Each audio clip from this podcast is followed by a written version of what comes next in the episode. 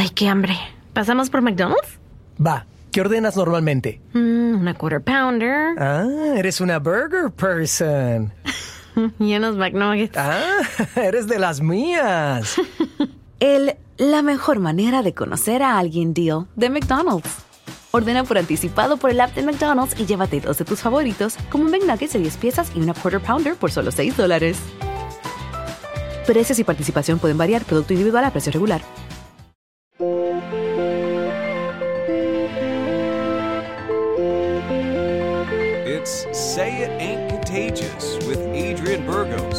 Calcaterra, Stephen Goldman, Frank Guridy, Lincoln Mitchell, and Tova Wang. Welcome to It Ain't Contagious with Lincoln Mitchell, Tova Wang, Frank Guridy, and myself, Adrian Burgos. Today we have a special guest, the curator of a brand new exhibit at the Smithsonian National Museum. Her name is Dr. Margie Salazar Porzio, and she's the curator of Latinx history and culture in the Division of Culture and Community Life at the Smithsonian. She has just curated the play ball in the barrios and big leagues. It's a wonderful exhibit on Latinos in baseball, but that's not her only experience. She's been doing a number of projects at the Smithsonian. She has co curated Many Voices, One Nation, which came out, uh, was exhibit in 2017. She is also an author and she co authored the accompanying book for Play Ball with yours truly, Adrian Burgos, and also Robin Moray. Play Ball is currently opened. You can go and see it at the National Museum in Washington, D.C. And that's what we're going to be talking about today the experience of Latinos in baseball, the experience of putting together a exhibit on Latinos, Latinas in baseball. So please, thank you, Margie, for joining us and uh, welcome aboard. Thanks so much, Adrian and, and team for having me. I'm really excited to be here with you. So I will lead off and then, then we'll uh, go through our lineup asking you questions. So the Play Ball exhibit just opened this month at the National Museum of American History in DC. What is the importance of having this exhibit focus on Latinos in baseball at the Smithsonian? And what does this exhibit mean for our nation at this political moment? Um, you know, that's a great question. Um, as we know, Hispanics and Latinos currently comprise about 18% of the population. Um, and Latinos and Latinas from all different backgrounds have played an integral part in America's history since its founding. So, you know, their stories, our stories, contributions or sacrifices, they really deserve a place in Washington D.C. that honors and showcases these, you know, important parts of our shared our shared history. Um, and you know, baseball is such a great example of how to bring people together. Um, in particular, at the Smithsonian, um, you know, this is a really important story to tell for a number of reasons. Um, you know, we welcome millions of tourists and residents each year. Um, maybe not last year, but in a normal year, we um, welcome around 5 million visitors who come to the National Museum of American History. Um, we are known as the People's Museum. And so, you know, our mission is really broad. It's the increase and diffusion of knowledge. Um, but you know, we we try to educate and and provide access to information and historical knowledge. We try to um, do this in a way that helps to strengthen democratic institutions. Um, and you know, we hope that as part of this, we are able to inform and engage, you know, public opinion and debate. So, so all of this it means that that Play Ball and and Latinos and this history of Latinos in baseball can be part of that. Um, and then, you know, I'd also say that historically, particularly at the Smithsonian, Latinos have been largely underrepresented um, in terms of staff collections and exhibitions. Um, you know, back in 1994, our my colleagues um, in the Latino Working Committee um, they published a report with the Washington Post called "Willful Neglect," um, and you know, it showed that the Smithsonian had dramatically and even willfully, as the title suggests, um, left out the contributions of um, of American Latinos. and you know, although I would say that that the Smithsonian Latino Center has made a lot of, of strides, um, you know, and it was established as as a result of willful neglect. Um, you know, it's really important for us to continue to include these stories and to make sure that um, there's significant representation in our halls. Um, so, you know, it's uh, play ball in particular is is exciting because after this exhibit, all other exhibits at the National Museum of American History are meant to be bilingual, and so this is, uh, you know, also a, a groundbreaking exhibition in that way so yeah, I could go on. well, that's pretty huge. I didn't realize that like we're pioneering with this exhibit, Play Ball, the bilingual angle to the National Museum's uh, exhibits. Yeah, and you know there have been other Latino um, exhibits, um, you know, on um, uh, in a number of ways, and those have been bilingual. But it's never really been like a, a, mandate, and now it's actually you know a mandate. After this exhibit, all other new exhibits that open will be bilingual, and uh, you know our colleagues are um, are working really hard to make that happen. Um, it's hard, um, you know, because we we realize that we need people who um, you know, more people who speak Spanish, more people who um, can edit Spanish labels, and uh, and more people who you know um, are able to kind of design exhibits in this way.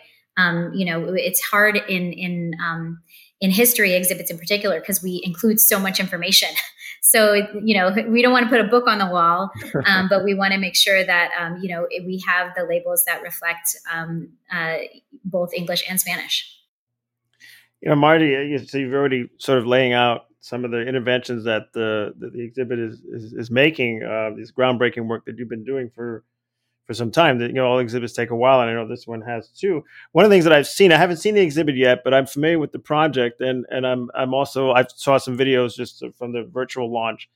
Is that I think you successfully, you seem to successfully convey the kind of love of the game with you know as not just a story of being a fan of a team but like as a story of community right uh, and i couldn't help but think that you know this this this clearly must come from also just your own experience with baseball so perhaps you could talk about that just in your you know what is your baseball story and how did you become a fan what's your relationship to the game and does that sort of show up in some way in the exhibit yeah. Um, well, you know, this is definitely a personal and a professional pursuit. Um, I, I, played a little growing up, but mostly, you know, I, I come from a baseball loving family.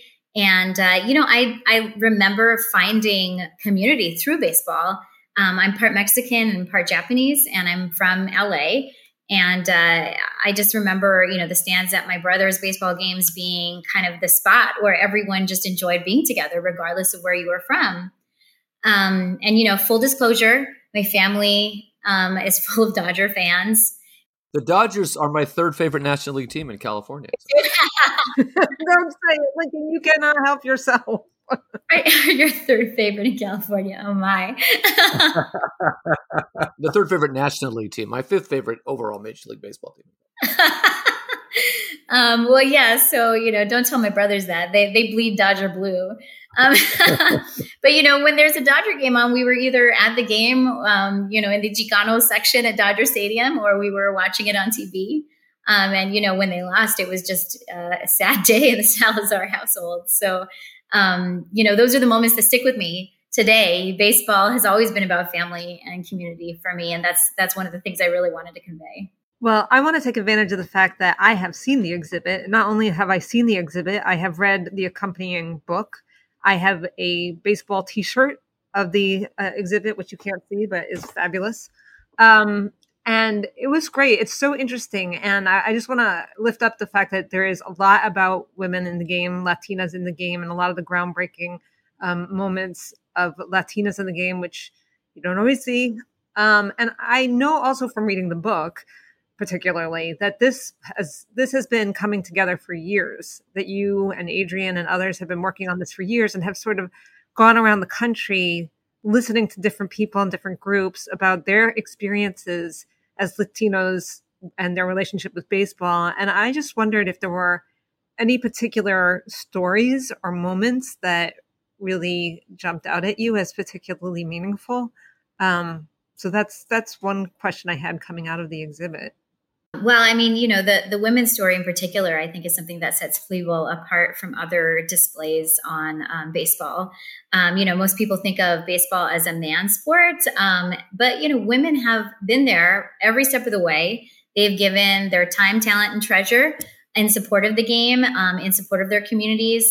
Um, you know, obviously they have been players, but they've also been fans. They've also made their, you know, they've created their own teams. They've sewn patches. They cared for children.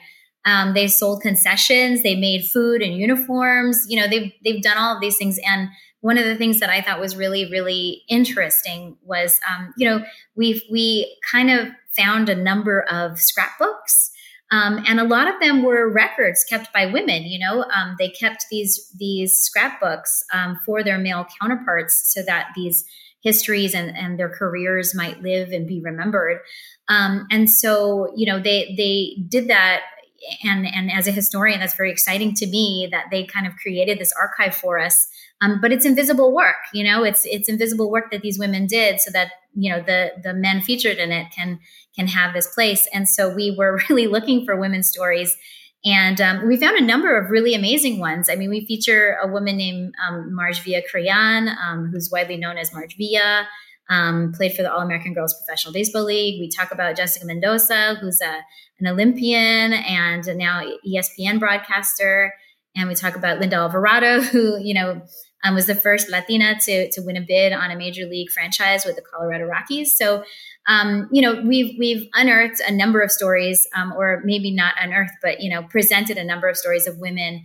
Um, but those scrapbooks just they stand out to me, and and one of the things that um, that I thought was really fantastic is at the end of the exhibit when you um, exit, there is a scrapbook that was made for Jessica Mendoza when she was playing in Athens. Uh, in 2004, and she helped, you know, Team USA go on to win the gold. Um, and it was her husband to be. He was um, kind of wooing her, and he made her a scrapbook of her Olympic uh, career in 2004. And so we have that in the exhibit, and I just love it because most of the scrapbooks are actually made by women, but this one was made by a man for you know the woman he loved. so I thought that was um, a pretty cool object. I'm really struck by this. I haven't had a chance to see the exhibit yet because I don't get to Washington too often. Although I was there a couple weeks, maybe a month or so ago now. Um, but we are at this moment in America and American history right now where we are really fighting over our history, right? I mean, they're really we are really fighting over how much of the story we want to tell and how honest we want to be. And I'm curious how you see this exhibit and your work, perhaps more broadly, fitting into that that that discourse. Right. Um, well, I mean, you know, this this is a game and a story that has been part of Latino history and culture and communities in every state and territory of the United States. Um, and, you know, just to kind of go back to um, an earlier part of the conversation, um, we were working with communities over six years. Um, and, and so we found over and over again that people would be telling these kind of similar stories, um, you know, whether they were from Southern California or from Colorado or Florida or Massachusetts. And so, you know, over and over again, we heard about how, uh, about love of baseball, about like, you know, how it was a generation to generation um, sport um, how it helped local communities kind of grapple with racism and discrimination. Um, and we identified these themes with communities. So it ended up being, you know, I, I really fundamentally believe history happens locally, but these hyper local stories, these community stories were not only pieces of a larger puzzle, they were like microcosms of larger national trends. And so through them, I think we're able to kind of piece together some of the some of these stories that haven't necessarily been told before. Um, and and you know, I think that one of the the things that um, is really exciting is that these are the kinds of stories that are feeding into the future Smithsonian National Museum of the American Latino, which you know is hopefully forthcoming in probably the next decade. Um, but I think that you know that that is is a, a super significant piece to, to say, well, we are part of the, the building blocks of this. Um, and we're part of, you know, establishing that community stories matter, that, you know, all of these, um, you know, places, regardless of where you're from, um, you know, they, they can all kind of come together into this lovely um, package um, talking about Latinos in baseball and how how um, multiple people from all over the country have experienced what it means to be Latino and what it means to be American. Just to follow up on that, because you mentioned about the stories in places like Colorado and Wyoming. So we have the work of uh, Gabriel and and Jody Lopez and on uh, the Greeley Grays. Um, what what was it like gathering those stories and getting out into the field and and hearing from these local historians and, and curators of that history? Um, I'd have to say that's the my favorite part of my job. um, you know, I met so many amazing people. Um, I met uh, and heard so many um, amazing stories. Um, none of this would have been possible without communities and um, local scholars, independent scholars, and um, and you know scholars from all over being willing to share their stories and being willing to share some of their research, um, being so generous with their time. Um, I loved hearing about um, about them because really this is this is their passion, you know, and uh, this is where you know it maybe they didn't have um, you know all of the resources that the smithsonian has but they were able to document hundreds in terms of you know gabriel and jody lopez. They documented hundreds of oral histories and they learned on the spot to do that you know um, they they were kind of working with a local um, history museum to try to um, document some of these stories um, and uh, you know they kind of didn't know where to start um, but they persevered and they collected a number of amazing resources. And one of my favorite parts is um, like, you know, I, I, went to visit Gabe and Jody in Colorado, and they showed me this, um, you know, amazing collection that they had um, brought together. And um, you know, at the time, it was kind of it was presented in their garage because they they were storing it, but they didn't have an, a better place for it, and so their garage was great. Um, and they invited um, community members over so we had like a, a nice little um, you know uh, gathering there um, and then they handed over to me um, this like terabyte of information as like you know a gift in in such a spirit of community and generosity that I, I just can't even um, begin to tell you. You know, there were tears in my eyes, and and and they said, okay, now we're handing it over to we're handing over all this information to you so that you can use it as you need to.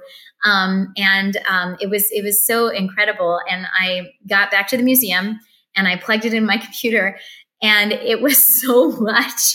they they built an incredible archive, but I didn't even know where to start um, you know, and and because they're independent scholars, there were things about it where, um, you know, I was looking for a certain image, and I'd have to call Gabe, and I'd be like, Gabe, hey, where do I find that image of of this one player? And and you know, I would describe it, and he'd say, Oh, I know where that one is.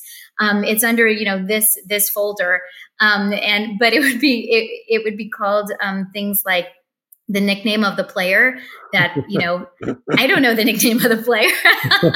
Um, and so so you know i'd have to call him um, you know repeatedly and he was so patient with me. But you know even though those interactions and that relationship building that relationship was just so fabulous and and you know definitely one of the favorite parts of my job.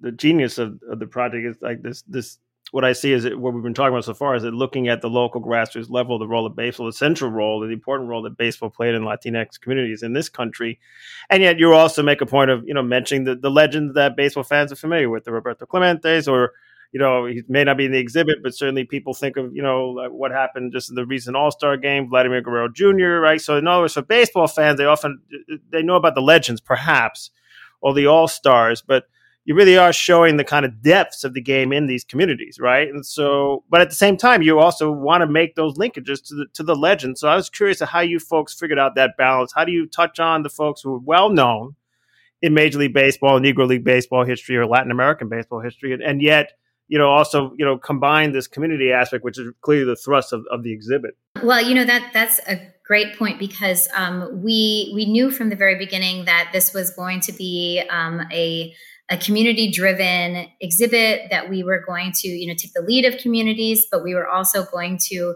make sure that that was the focus. But then you can't tell a story about latino baseball without talking about roberto clemente without talking about fernando valenzuela without talking about these legends um, martin dihigo um, you know in the past and then pedro martinez more recently. Like you know you have to have these these people right? And and so um, we we realized early on that that we would have to include these things, and these would be things that people would be looking for, and rightfully so. But um, but we would include their stories in a way that that really focuses on their community involvement So we wanted to make sure that like we focused on on where they also connected with you know their communities that they came from. So like for example with Roberto Clemente, um, we have instead of his um, Pirates jersey up, we have um, his San Juan Senadores jersey um, in, on display because um, not only was it the last jersey that he wore before his untimely death, but it was the jersey that he wore every you know season for multiple seasons um, when he'd go back and play in Puerto Rico for the Winter League. Um, and he would, you know, often go back and do clinics for kids. And you know, um, obviously he um, he died in a um, a philanthropic mission to Nicaragua, and so we focus on those those moments of community where he is actually this incredible figure um, of community. And, um, you know, um, we have this great quote um, from Pedro Martinez saying that nobody accomplished what Roberto Clemente accomplished in terms of being this legend in the game and in the community. So, so those are the stories that we try to focus on, trying to bring these major league players that are legends kind of down to the down to the ground again to to where they they came back to um, you know their families and communities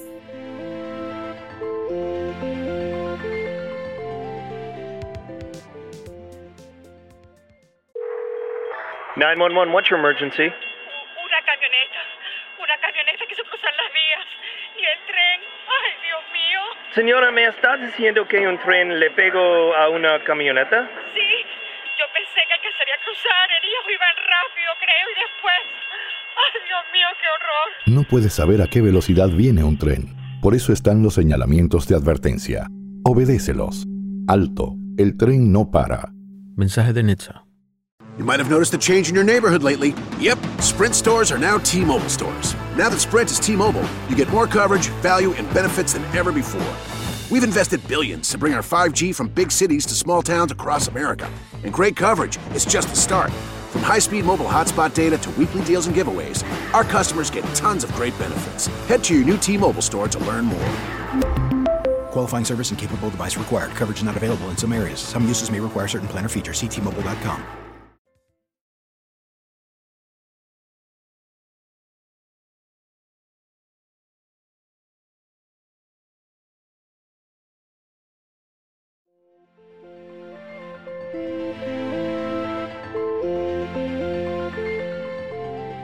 So yes, actually, you asked exactly the question I was going to ask because it seemed to me that the way that you organized um, the exhibit, there was the community stuff, and then in terms of the um, professional players, it sort of went from one pivotal player to the next in the Latino community, um, going from Minnie Minoso to to, to Pedro.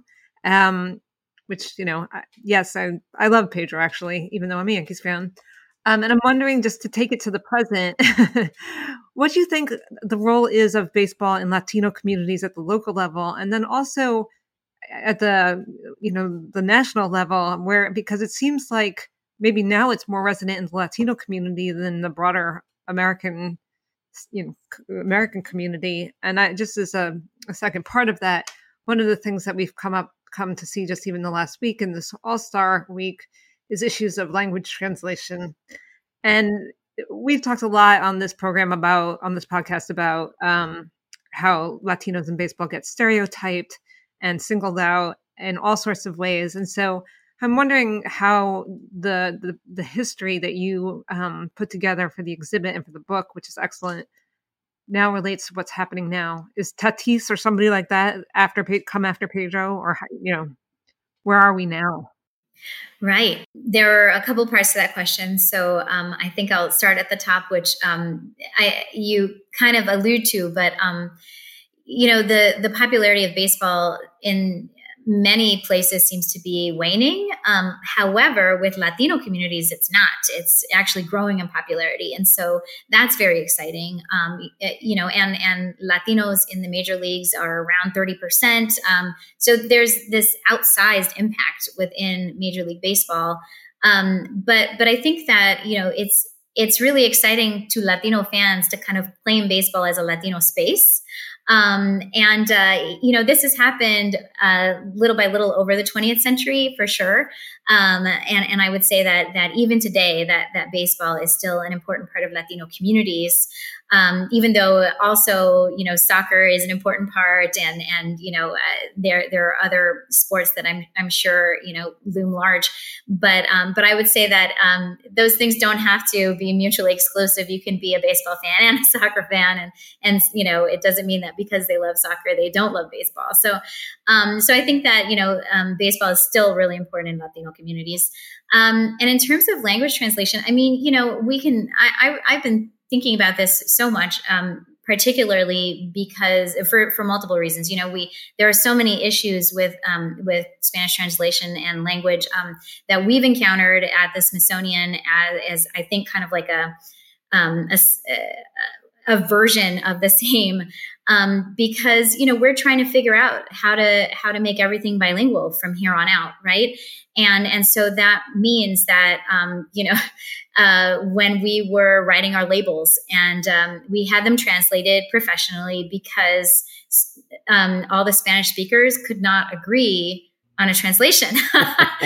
Um, so we were kind of arguing over like little nuances in the language. Oh i wouldn't say it that way or you know and um, and especially with um, bilingual baseball terminology you know baseball is it, you know all the terminology is in english first. And so you know obviously there's terminology that that we still use like um, strike and, and out and foul. But um but going through kind of like all of the different terms that come from all the different um you know places it, it was uh it, it was kind of fun and at the same time daunting you know um, and we decided okay well we would really like to have um, someone from puerto rico do the translation um, we thought that that was a, a really important, um, you know, decision for us.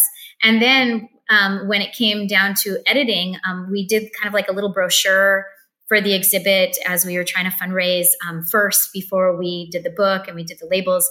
And in that little brochure, which was like six pages, we spent hours and hours nitpicking over the Spanish translation. And we were like, oh no, this is not going to work. We need to have a Spanish language translator so that there's one voice and you know one authority so that we can all kind of defer to this person and, and actually adrian introduced us to clemson smith muniz muniz who uh, uh, was fabulous and worked with us um, very patiently um, and also incredibly knowledgeable about baseball um, and latino baseball over many years and so so um, you know those are the things that we were really conscious about and became conscious about um, and then for the Smithsonian, everything takes so long. and um, so not only does everything take so long, but then um, to build in extra time for translation and then extra time for like the editing of the Spanish translation. Um, you know, we ended up having to finish the exhibit and the book like months ahead of all the other projects that, you know, were also um, on the docket at, at American History because we were like, this has to be bilingual and we have to do it right. And so, um, so you know that that kind of um, I, I, feel like that is like language in a nutshell. Um, and you know when you think about all the players who are coming and who are you know trying to like suffer through like not knowing the language and not having a translator and not you know um, being able to express themselves like you know we were going through these little nuances of the language and i can just imagine like how they're feeling every day you know um, it's it's hard. And uh, i think it's so necessary that we that we all try to make sure that um, we're all conscious and, and vigilant about it. That's such a great point you're making margie in thinking about you work with words you work with text and there's such a discussion around language and translation.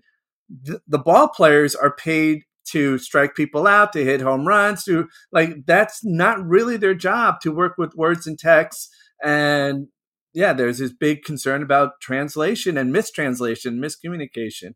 So if us professional writers, historians, scholars, you know, are dealing with that, then much more them. Lincoln, you had a question as well.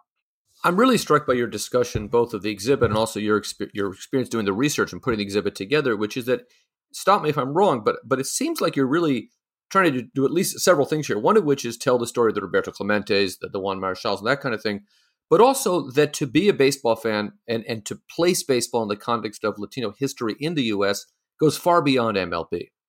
And there's so many ways to appreciate and, and, and love the game. And and I wonder if you could talk about that. But then I had one quick issue on language as a non-Spanish speaker is that today is the 75th birthday of a famous Mexican American singer, Linda Ronstadt, right? Who has given, from my view, my, my favorite English language baseball phrase, which is the Linda Ronstadt fastball, because it, it blew by you.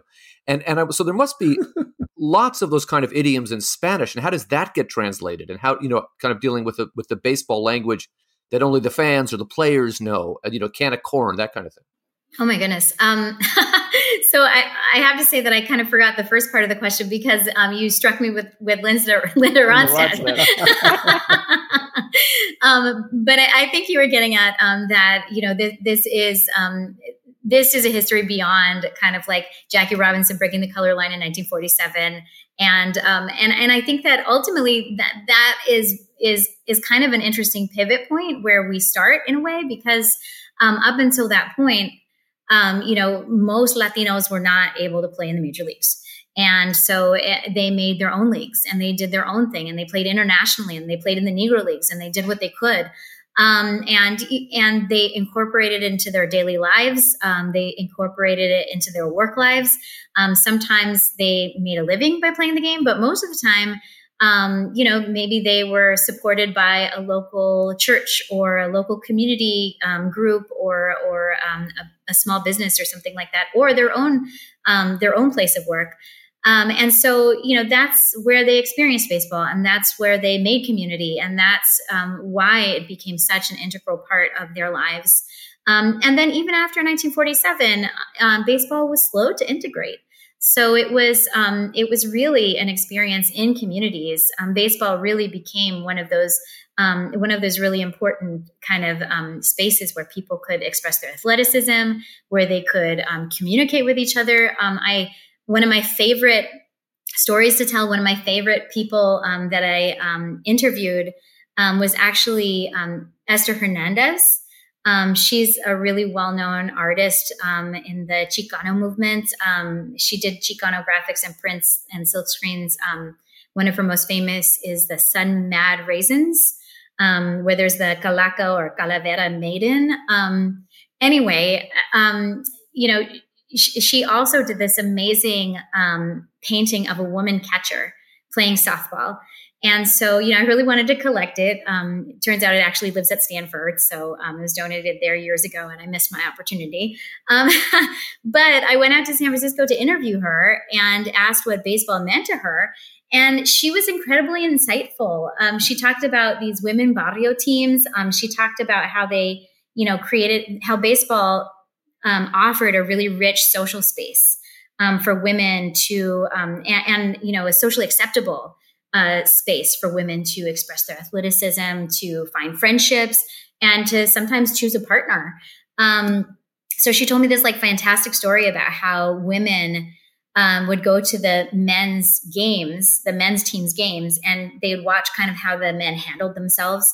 Like, did they get angry? Did you know? Did they throw the bat? Uh, were they patient? Were they yelling profanities at the umpire? Um, you know, and and then the men would go to the women's games and they'd look for the same thing.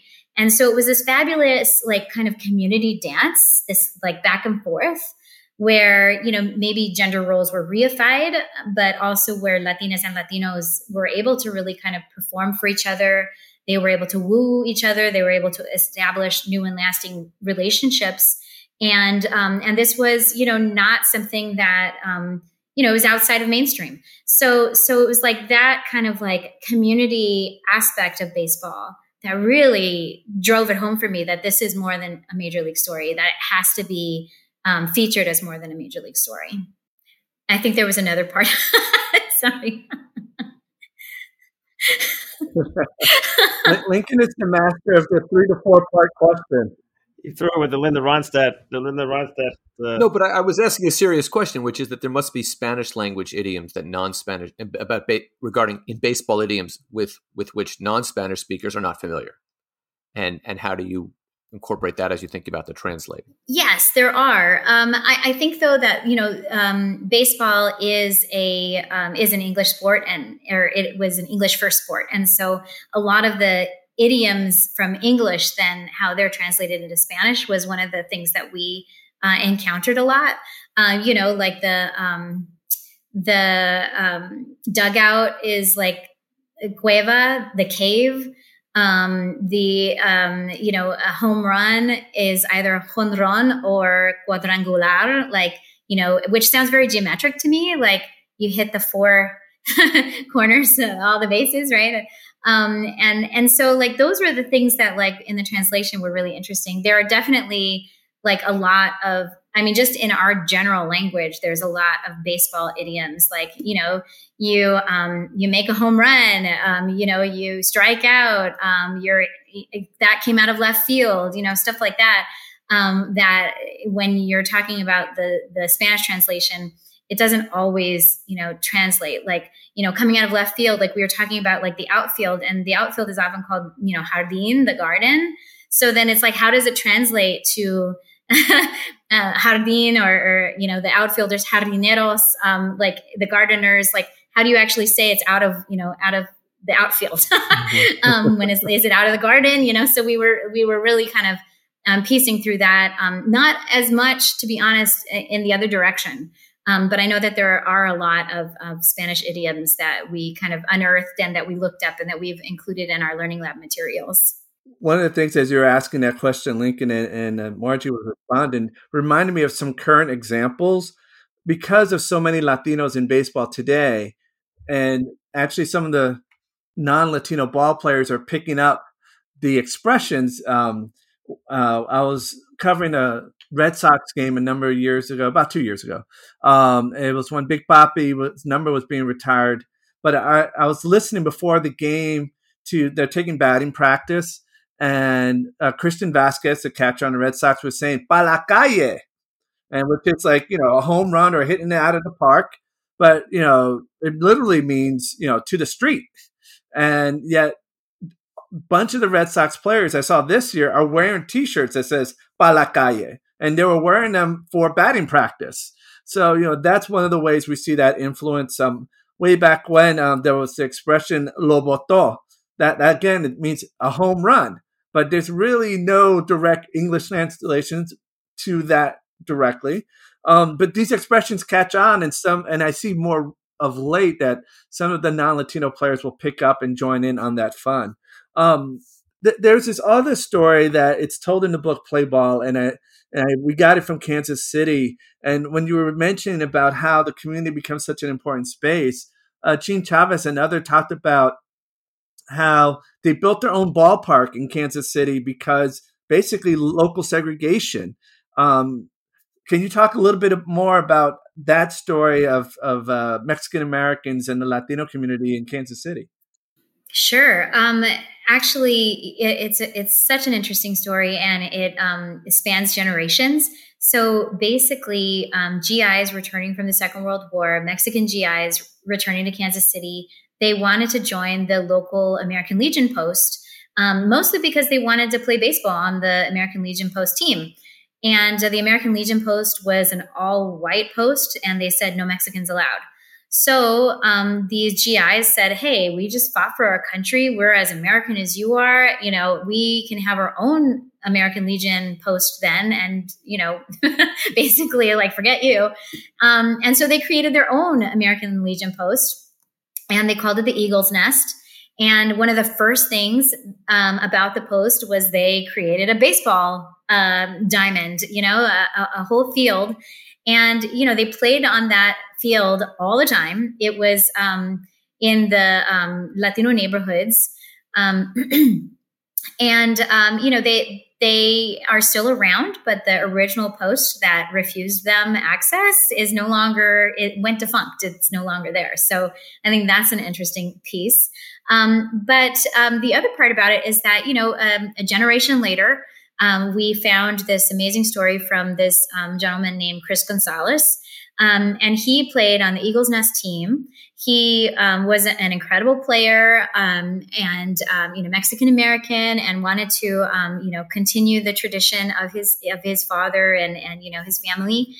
And um, you know, so he he played, and at one point the um, Royals, the Kansas City Royals, they donated a number of you know some equipment, the, a number of things to the Mexican team at the Eagles Nest and uh, and Chris found these cleats, and he had he really needed cleats, and so he put them on and wore them every day for the rest of his career, and he was you know doing amazing things on on the on the field, but those cleats were two sizes too small, and so at the end of every game, he'd have to take out like peel off the shoes and get his friends like the other players to kind of step on his feet to like shape them back like you know make them flat again because they you know his his uh, toes had curled. And and um, and so you know he he tells the story um, when we were interviewing him and he's like yeah you know it was it was nothing you know I just I just you know needed cleats and I, and these were the best ones and so I wore them and uh, and he made do with what he had.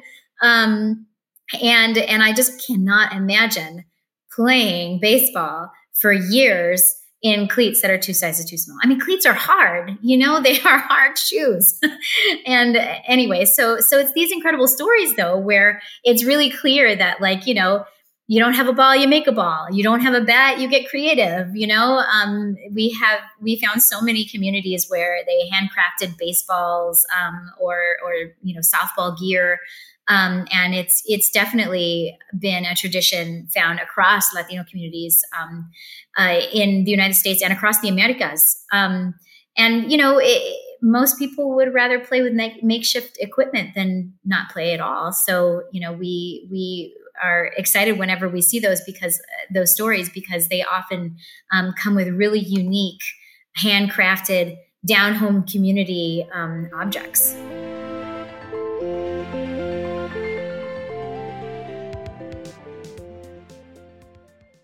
If you're looking for a credit card that fits your lifestyle, look no further. US Bank has credit cards that make every day rewarding, no matter what you're into. Feeling hungry? Check out the US Bank Altitude Go Visa signature card. Earn four times points on takeout, food delivery, and dining, and get two times points at gas stations, grocery stores, and on streaming. That'll keep your wallet and your mouth full. Big spender? The US Bank Visa Platinum card has a low intro APR for large purchases or balance transfers, and you call the shots with the US Bank Cash Plus Visa signature card card. Choose two categories each quarter. Earn 5% back on your first $2,000 of eligible purchases for those categories. So don't just get a credit card. Get the right card to make every day more rewarding. Cashback, merchandise, travel rewards, and low intro APRs are all waiting. Learn more at usbank.com slash credit card. The creditor and issuer of these cards is U.S. Bank National Association, pursuant to a license of Visa USA Inc., and the cards are available to the United States residents only. Some restrictions may apply. Member FDIC. Se siente bien saber que cuando le pones sirope a tu Big Breakfast with Hotcakes de McDonald's, tú controlas dónde cae. Primero se acerca a tu biscuit y rodea la salchicha, luego llega a tus hash browns y finalmente a tus huevos revueltos, dándoles ese sabor dulce del maple. Ordena por anticipado en el app de McDonald's y que fluya el sirope. Para pa pa pa. Móvil Order and Pay en McDonald's participantes requiere la descarga y registro.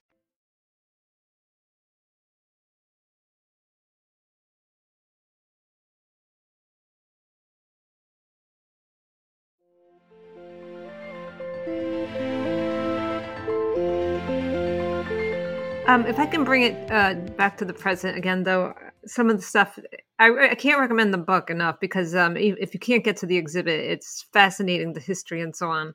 Um, but in the present day, um, there has been a lot of progress, but in terms of the front office and ownership, um, there's still uh, a, great imbalance in the number, of, especially if you consider the number of Latino players in Major League Baseball.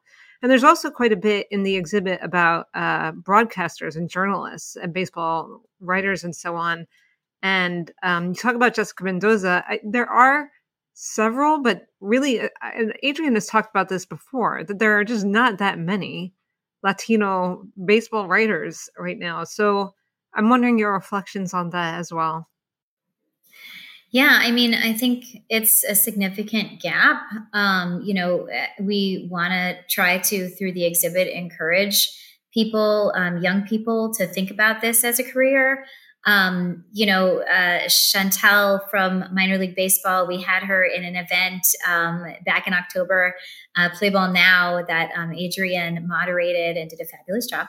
Um, but she she specifically said, you know, if you can see it, you can be it. And I remember thinking that's kind of what we're trying to do.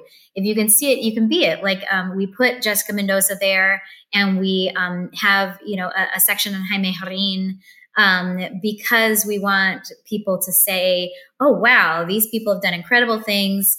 and maybe the young people will come through and say oh i'd like to do that um, and you know we we feature linda alvarado because she's a trailblazer and because she's an owner and an incredible incredible force in baseball and um, and just a wonderful person too um, and so so we want to show as much as we can these people but they are the exception you know they they're not the rule. And and you're absolutely right that you know players might make up about 30% of the rosters but you know in terms of owners managers and um, and the front office um, it's still it's still something that needs to to grow um, you know linda for her part she's she has some amazing young latinas around her who are you know managing certain parts and aspects of of um, you know the game at, at rockies um, uh, with the rockies and, and at the stadium so um, so i think like the more and more we can get people to to kind of see this as a possibility, the better. And also, the more people that kind of are able to go into these roles, um, it's it's really clear that they make an impact little by little um, around them. Yeah, because they may be they may be absent in mainstream you, you know um, media circles, but that you know, but you referred to Jarrín and and think of Buck Canel and other people. I mean, in the history of the game, certainly in, in the Caribbean and Mexico, there's a long history of people who've been commenting on the game, writing about it uh, broadcasting it, etc. right? And so, you know, to, to, to pull that up from the history is extremely important. I mean, the fact that they're not as present in, in the, in the in the current U.S. baseball media, you know, Pedro Gomez who just passed away. I mean, there was like there's these singular figures, but there's a long history of baseball journalism, and and certainly in the societies that that produce these players, no doubt. Absolutely, yeah. So one one of the last questions I have, and I'm sure you get this often but you spent five plus years on this project and now that it's up which of the story that's in the exhibit that you're like i love this story i'm so glad i have it in there oh my gosh that's such a hard question you're like asking me to pick my favorite child or something um, so you know, there's so many good ones. Um, and you know, when I think about it, like I love telling the story of Jessica Mendoza. I love telling the story of Marge Villa. I love um, talking about Anthony Rendon and his family. Um, you know, Roberto Clemente obviously is uh, an important story, and Fernando Valenzuela. I mean, Fernando was one of our own, so I have like a personal attachment to him and his story. Um, you know, I think the story that I actually maybe tell the most is of Marge Villa. Like, I just, I love talking about her for so many reasons. Um, you know, we kind of have the same name, so that's one of the reasons. No, I'm kidding. Um, but, but I, I relate to her because, um, she is from Southern California, which is where I'm from. Um, you know, her name is Margaret. My name is Margaret. Um, but, um, you know, I got to meet her and interview her um, in some of the last interviews that she was giving. And she was just a firecracker of a person, an amazing person, fun, fabulous. And, um, you know, I, I would, I love talking about her. So, you know, she, we have um, this bright, red silk uniform from her from when she was 13 years old. And that uniform is just so fabulous. It's from 1939. It has this like little Peter Pan collar and these cap sleeves. Um, and it's from when she played for like a local community team called the Garvey Stars um, from East Los Angeles. Um, and, you know, I, I love that it's this kind of snapshot of her life right before she was um, called up to the um, Orange Lionettes, which is a semi professional team. And she was 16 when she was called up there. And then from there, she was drafted into the All American Girls Professional Baseball League. Um, and so it's this like lovely snapshot of like before she could have even known that she would go big time. Um, but, you know, she was not only you know one of 11 latinas to play um, in the all-american girls professional baseball league but she was an incredible player. She was um, a record setter. She was a catcher. She also played second base and shortstop. She played more than 500 games with the kenosha comets.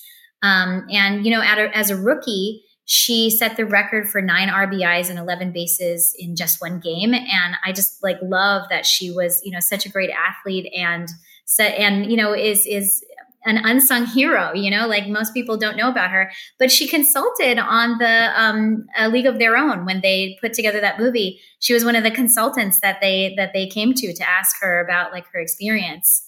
Um, and then one of the stories that I really like to tell about her is, um, you know, in one of my interviews with her, um, she was telling me about her travels to Cuba um, and to other Latin American places. Um, and um, you know, for many of the women on her team, um, this kind of travel was the very first time that they had traveled. It was the first time they had traveled abroad. For some of them, it was the first time they had been on a plane. Um, and so she visited Cuba in 1947 for spring training. Um, and, you know, she like almost immediately became known for her charisma and, and her diplomacy. Um, and she was able to communicate with um, these Cuban diplomats in Spanish and she like you know translated for teammates. And so i love um, how you know she tells the story about how you know this was this moment where maybe in regular everyday life in southern california she wasn't so proud of being mexican american but in this moment and in you know these international experiences she became super proud of her heritage and I was like, oh, you know, I, I can understand that. Like being from California, like, you know, um, there's a long legacy of, of racial discrimination um, of Mexicanos and Mexicanas in particular.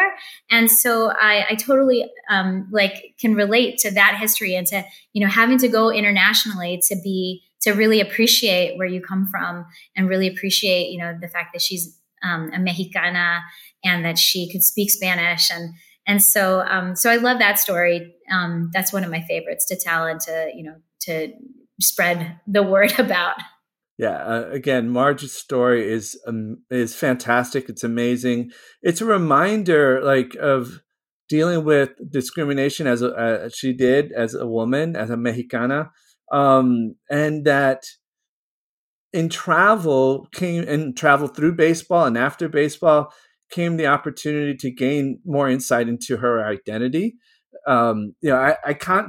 A contemporary of hers took the opposite path, and that is Ted Williams, also from Southern California, also had a Mexican mother, and did not embrace it, hid it, did not become public about it, and then even later on did not really become a voice of this is our struggle, this is our people. Um, and so it is fascinating to me then how Marge's story, as you're recounting it, really booms loudly in terms of thinking through the issues of identity, of travel, of movement that baseball and her persona were able to kind of bring out and and allow us now at the National Museum to see. Absolutely, and I think that you know Ted Williams is such an interesting story. Um, we actually, you know, maybe I'm going to get some hate mail for this, but we decided not to include him um, for that reason. Um, we uh, have a few things at the museum from him and his incredible career. Um, he was an, obviously an amazing player, um, but when it came down to it, uh, um, I thought, you know, he he never embraced being Latino, so why would we put that in there? um, and and so you know, like I I'm glad that we you know Adrian in, in your part of the book, you talk about Mel Almada, who you know embraced being Mexican and and who you know never hid that. And and then um, you know you have others like like Ted Williams who you know I, I was just reading this this story about how he like won some sort of award and came back um, you know uh, to his community um, and you know, when he arrived like on the train or something like that, his family um, was there like to support him, and and like they had like big banners, and he ran away from them. and it's just like those moments where I'm just like, oh dear. um, obviously, that was his strategy for survival or something, but um, you know, it was uh, it, that you know, I can just imagine his abuelita like being rejected, and that makes me really sad and that just real just as, as, we wrap up i mean i think that reflects the sensibility of, of, the exhibit right? I think in an earlier time you would go for the big legend name and just grab them and claim in the hispanic latino legacy. But because of all the work you've done and all the work that people like adrian have done and others you know there's no need to do that. There are plenty of other folks who who are as an integral part of uh, the history of baseball in this country in the Americas. Who you know we don't need a Ted Williams figure to make that point. I mean, it, and it sounds like this exhibit is making it very clearly. It sounds like a successful effort. I cannot wait to see it. Oh well, great! I'm looking forward to having you. Come down and visit. Yes, we'll have to have to convene there. Absolutely. I, I absolutely echo that, and maybe I can just finish it off by asking. So I think what I heard was that it was supposed to be a limited time exhibit at the Smithsonian, but now it's not.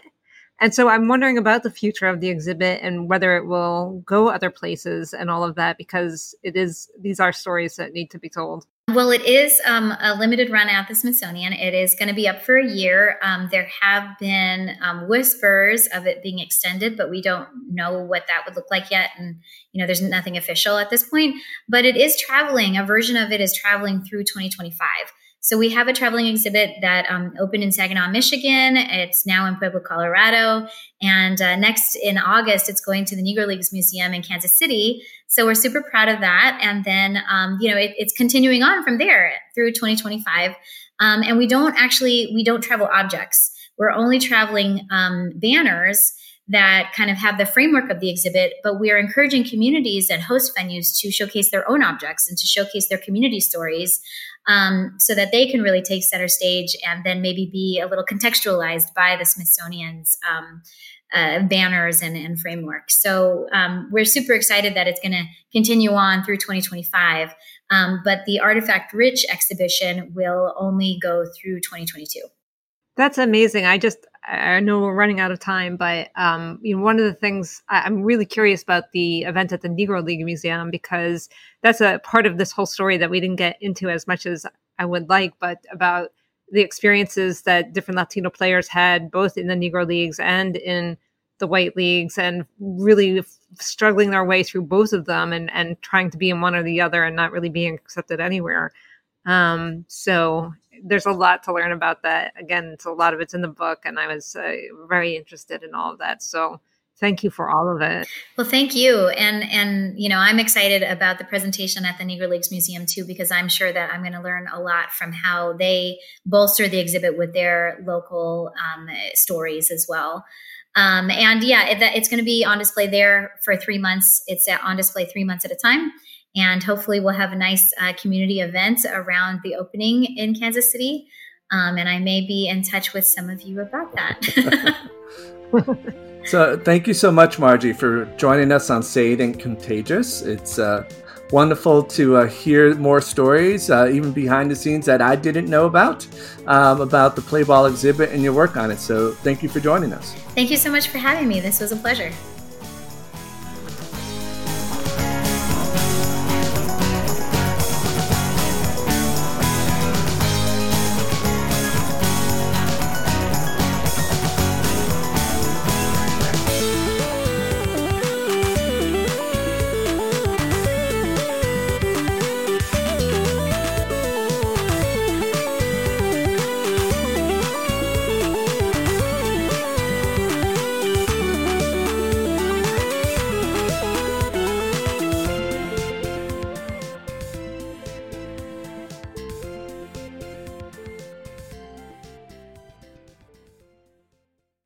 Wendy's bacon or sausage, egg, and Swiss breakfast croissant for $1.99. This hot, buttery croissant is fluffy enough to sleep on.